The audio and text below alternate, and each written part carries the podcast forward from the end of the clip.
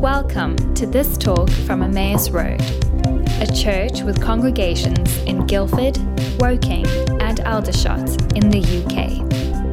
To find out more about who we are and what we're up to, please visit us online at emmausroad.com.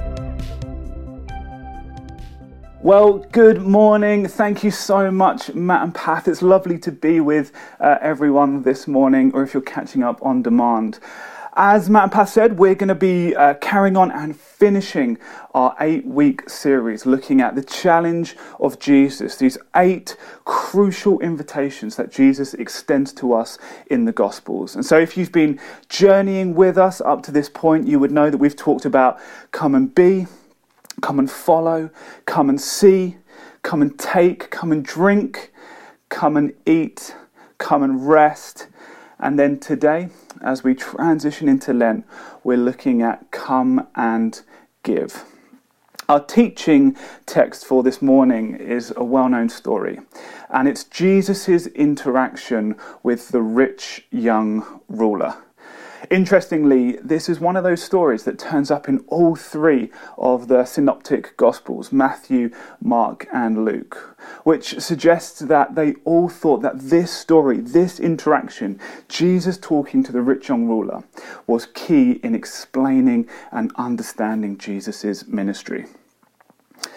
Okay, so some of the gospels describe this man as young, others as a ruler, all describe him as wealthy. And so, as we kind of piece all those together, that's how we get the name the rich young ruler. Although, when we read the Bible, you'll notice that that term doesn't actually turn up, it's people pulling all those pieces together. But for this morning, I've chosen to focus on Luke's account. Luke's account. And so, if you have your Bible there or your phone, would you please turn with me to Luke 18? Luke 18. And although this story seems to start at verse 18, uh, I actually want to start reading from verse 15. Uh, remember that the kind of the original text wouldn't have had all those little like subheadings, which I'm sure you have on your Bible or your phone app. And sometimes I think that can be misleading for reasons that I will tell you about in a little while. So, Luke 18, reading from verse 15, and it will come up on the screen. People were also bringing babies to Jesus for him to place his hands on them.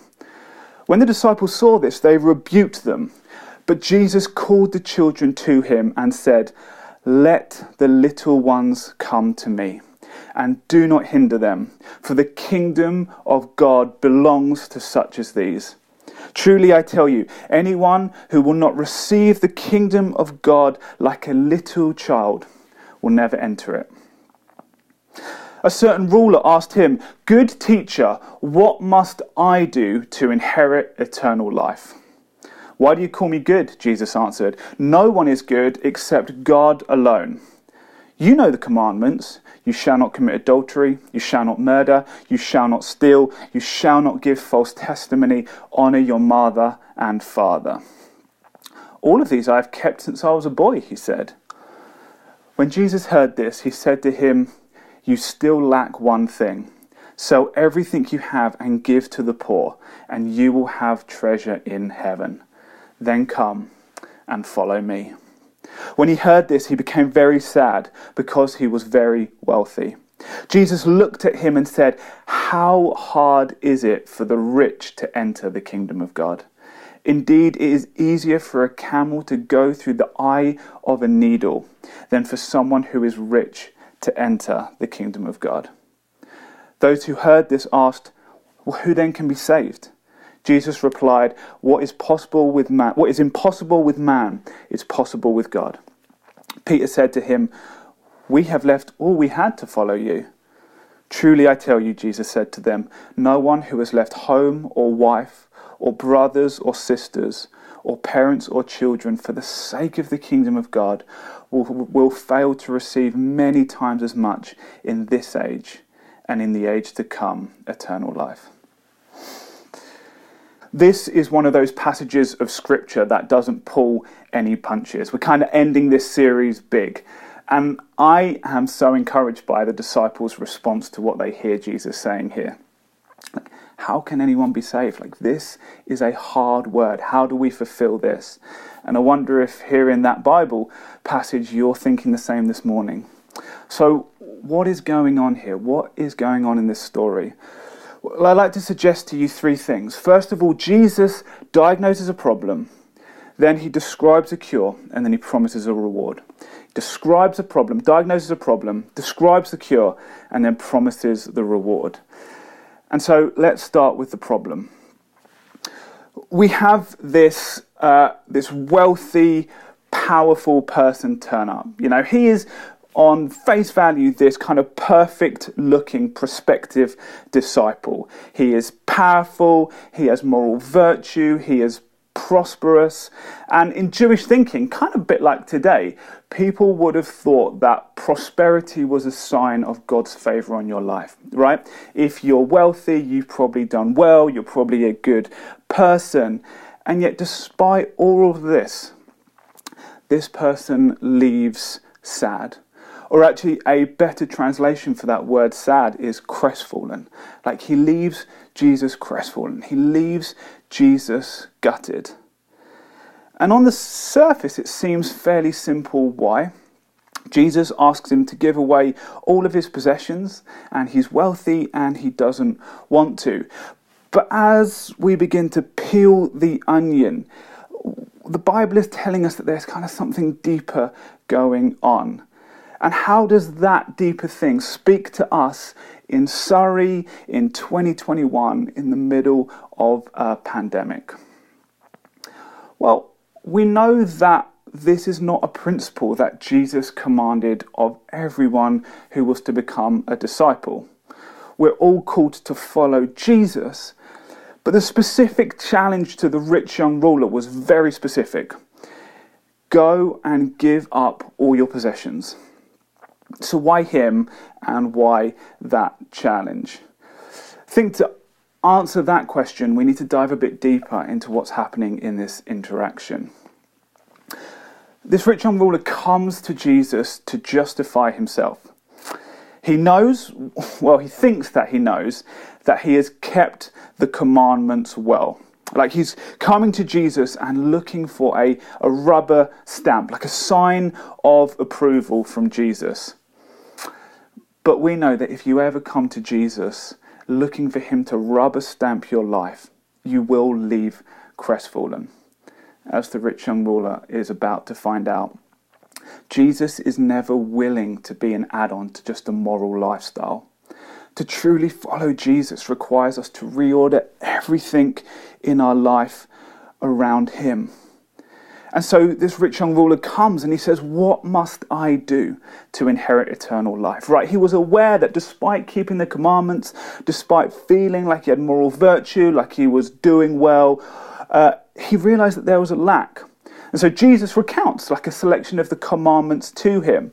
And he's like, Yep, tick box. Like, this is going to get what I need. All I need is Jesus to tell me I'm doing well, I'm all good, and maybe that will fill this hole. But then Jesus changes and he says, Well, one thing you lack.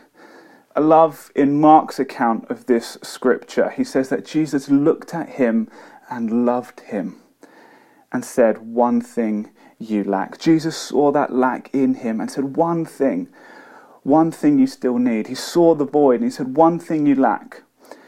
And this is what it is. What I think Jesus is doing here is he's saying, Look, you think you've kept all the commandments, right? You're looking for that tick box. But let's start with the first one that first commandment. Love the Lord with all your body, mind, soul, and strength and have no gods beside him. Right, the first commandment. And Jesus is like, okay, you think you've kept all the commandments, let's try that one. Leave all of your possessions and follow me. Have no other gods beside me. And the truth is, he couldn't even fulfill the first commandment, and he leaves crestfallen because he has many possessions. Money, wealth has become the idol that he really loves with all his mind, body, soul, and strength. And lots of things can become idols. But, but, and this is a big but, Jesus makes this specific statement about money in particular, which I think is important for us to grasp. Because studying the Gospels, you can't miss the fact that Jesus has specific warnings around money. How hard, he says, is it for a rich person to enter the kingdom of God? And then he takes the biggest animal in Israel at the time and the smallest possible object, the camel and the needle, and he says it's even harder than this for a camel to pass through the head of a needle. It's even harder than that for a rich man to enter the kingdom of God. And so I want to be clear right now. I believe that this is a passage about money. And so this is a talk about money. Plenty of things absolutely can become idols that take Jesus' place in our life. But we can't afford to not talk specifically about money sometimes because Jesus talked about it a lot. And so, if you're up for the challenge of staying with me, I hope you aren't currently grabbing the remote to flick over to Disney Plus. Although, if you do, I recommend The Mandalorian. But I hope you stay with me and I hope we can journey through this together because we know that always with Jesus there is immense freedom on the other side of his difficult teaching. So, money. So, why? Why does money, money specifically, have such an idolatrous, consuming power over us? Well, this is where I would like to jump back in the story to verse 15. Because very few people I found read these verses together, but I believe that Luke absolutely put them together as contrast to one another, and only by considering the first can the second be revealed to us. Verse 17 Let the children come to me. Only, only to those who become like a child will be able to enter the kingdom of God. Only to those who become like a child will be able to enter the kingdom of God. And then you jump down, verse 24. How hard is it for a rich man to enter the kingdom of God? Harder than a camel going through the eye of a needle. So, the kingdom of God is one that is accessible to a child and impossible to the rich. Well, what's the difference? Surely that is the million dollar question, no pun intended, this morning. The million dollar question. Why is it accessible to the child and impossible for the rich? Well, I would like to suggest to you that it's ultimately a question of trust. There is nothing like money to make us feel self sufficient and self important. And those two things together begin to slowly erode our ability to live freely and trusting in the care of God, just like a child.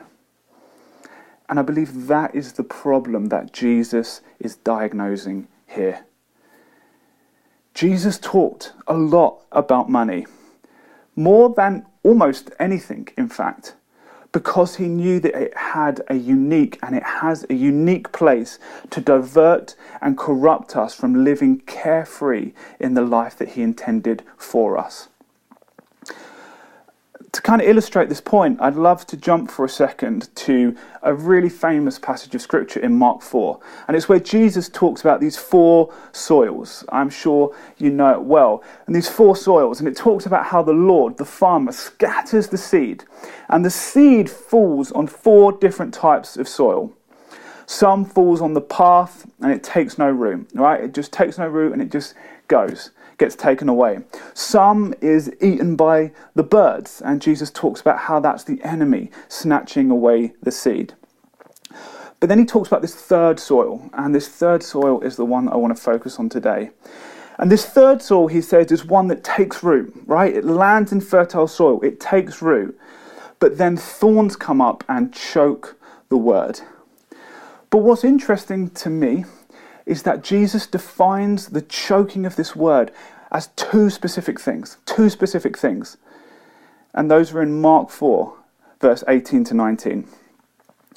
They are those who hear the word, but the cares of this world and the deceitfulness of riches and desire for other things enter in and choke the word, and it proves unfruitful. Interesting.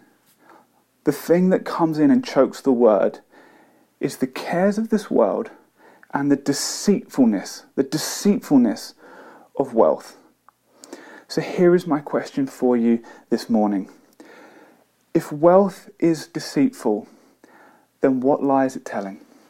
Then what lie is it telling? Because surely we can't afford to stumble through life without asking and answering that question.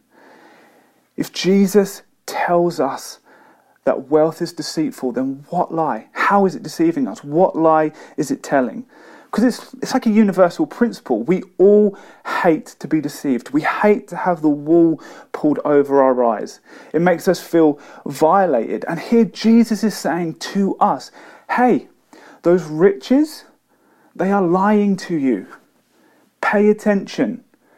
And that lie is choking the fruit that I have intended for your life.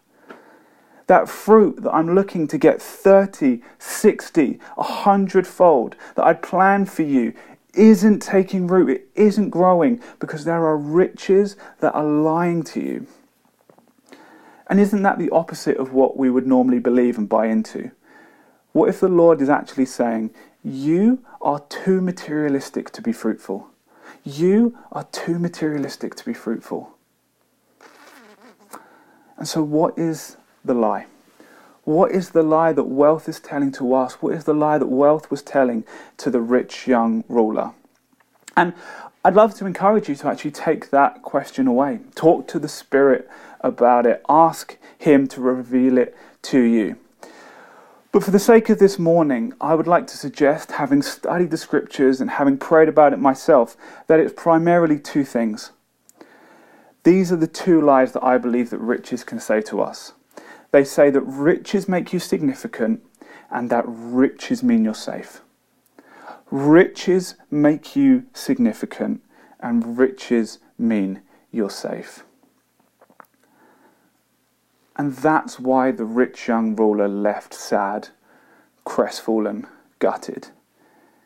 He thought he was doing everything right. He was morally upright. He was doing well in life. He was powerful. His career was on the right track.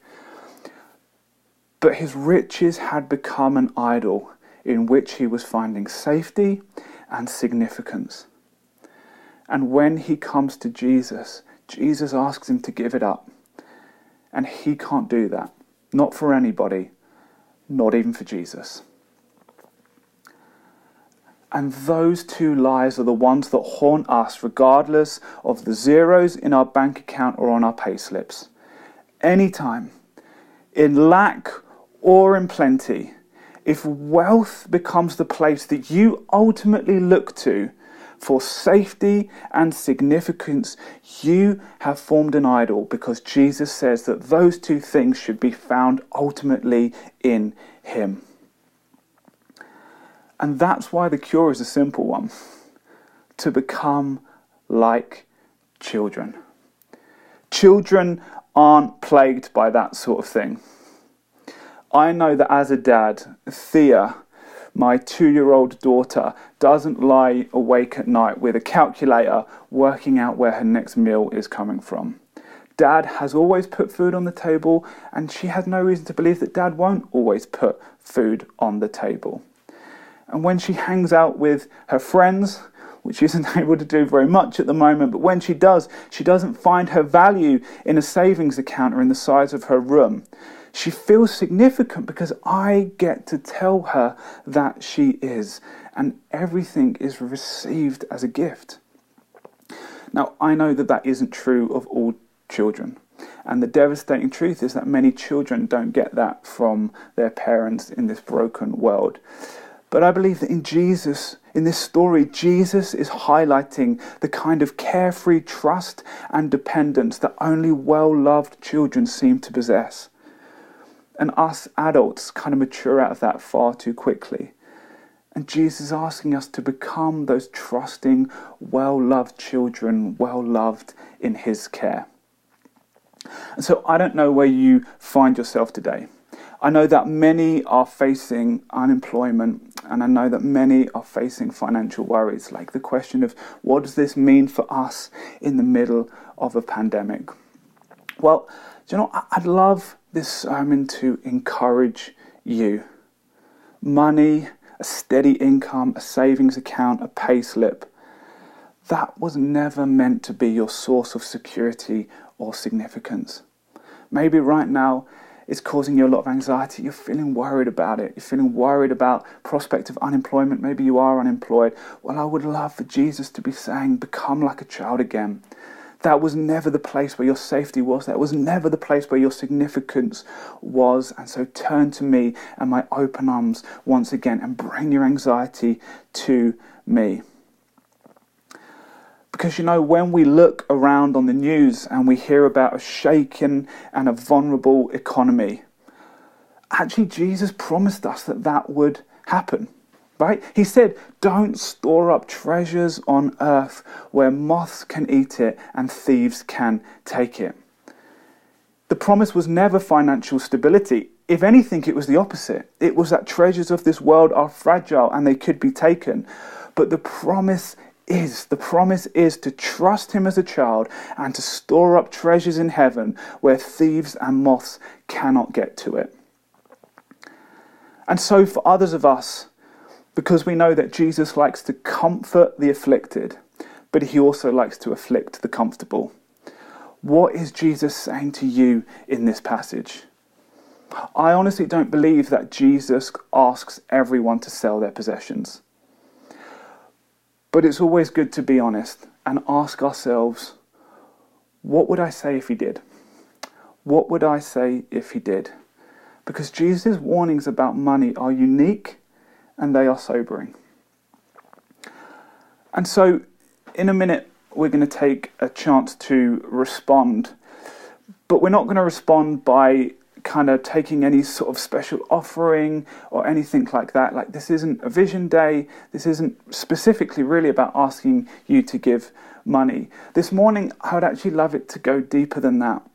I would love to invite everyone to prayerfully reflect on their finances and ask themselves that question. Really honestly ask themselves the question where might I be believing the lie?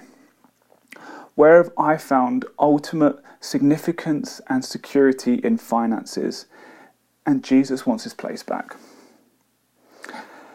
I think there are two temptations when reading this passage. Either we assume that this was just specific to the rich young ruler and we kind of move away from it too quickly, or we call him the rich, or we call someone else the rich, someone with a bigger house or a bigger payslip or a nicer car. Like we never categorize ourselves as the rich. The rich is always other with more. But really, this passage serves as a challenge to anyone who might find this call of Jesus challenging. And I know that that is definitely, definitely me, and I expect it is most of us today. Jesus is never willing to share that spot with anyone or anything. He's asking us again to love the Lord with all your mind, heart, body, soul, and strength, and to have no gods beside Him. And so, in the, mon- in the minute, we are going to take some time to respond. And I get the sense that maybe the Spirit will already beginning be beginning to speak to some people out of this morning and out of this passage. And so we're not going to take up any sort of special offering, but we do want to just take up an offering like we do every week. Um, sometimes reflection can become passive, you know, but actually, I believe that Jesus' invitations are to come, to be active. And, uh, and so I think it's important for us to be active in our response this morning. And so every week we take an offering. We believe that it's part of our discipleship, part of our worship to bring our tithes and our offerings to the house of the Lord. But kind of more than that this morning, um, nothing in my experiences dethrones the idol of money like giving it away. Nothing dethrones the idol of money like giving it away. And so, what better time when the economy looks so fragile and so undependable to make sure that we have taken the action to dethrone the idol of wealth in our own lives and in our own hearts and find our security and our significance back in Christ alone. And so you may want to do something. You may want to give some money into the into the offering this morning, and that's great.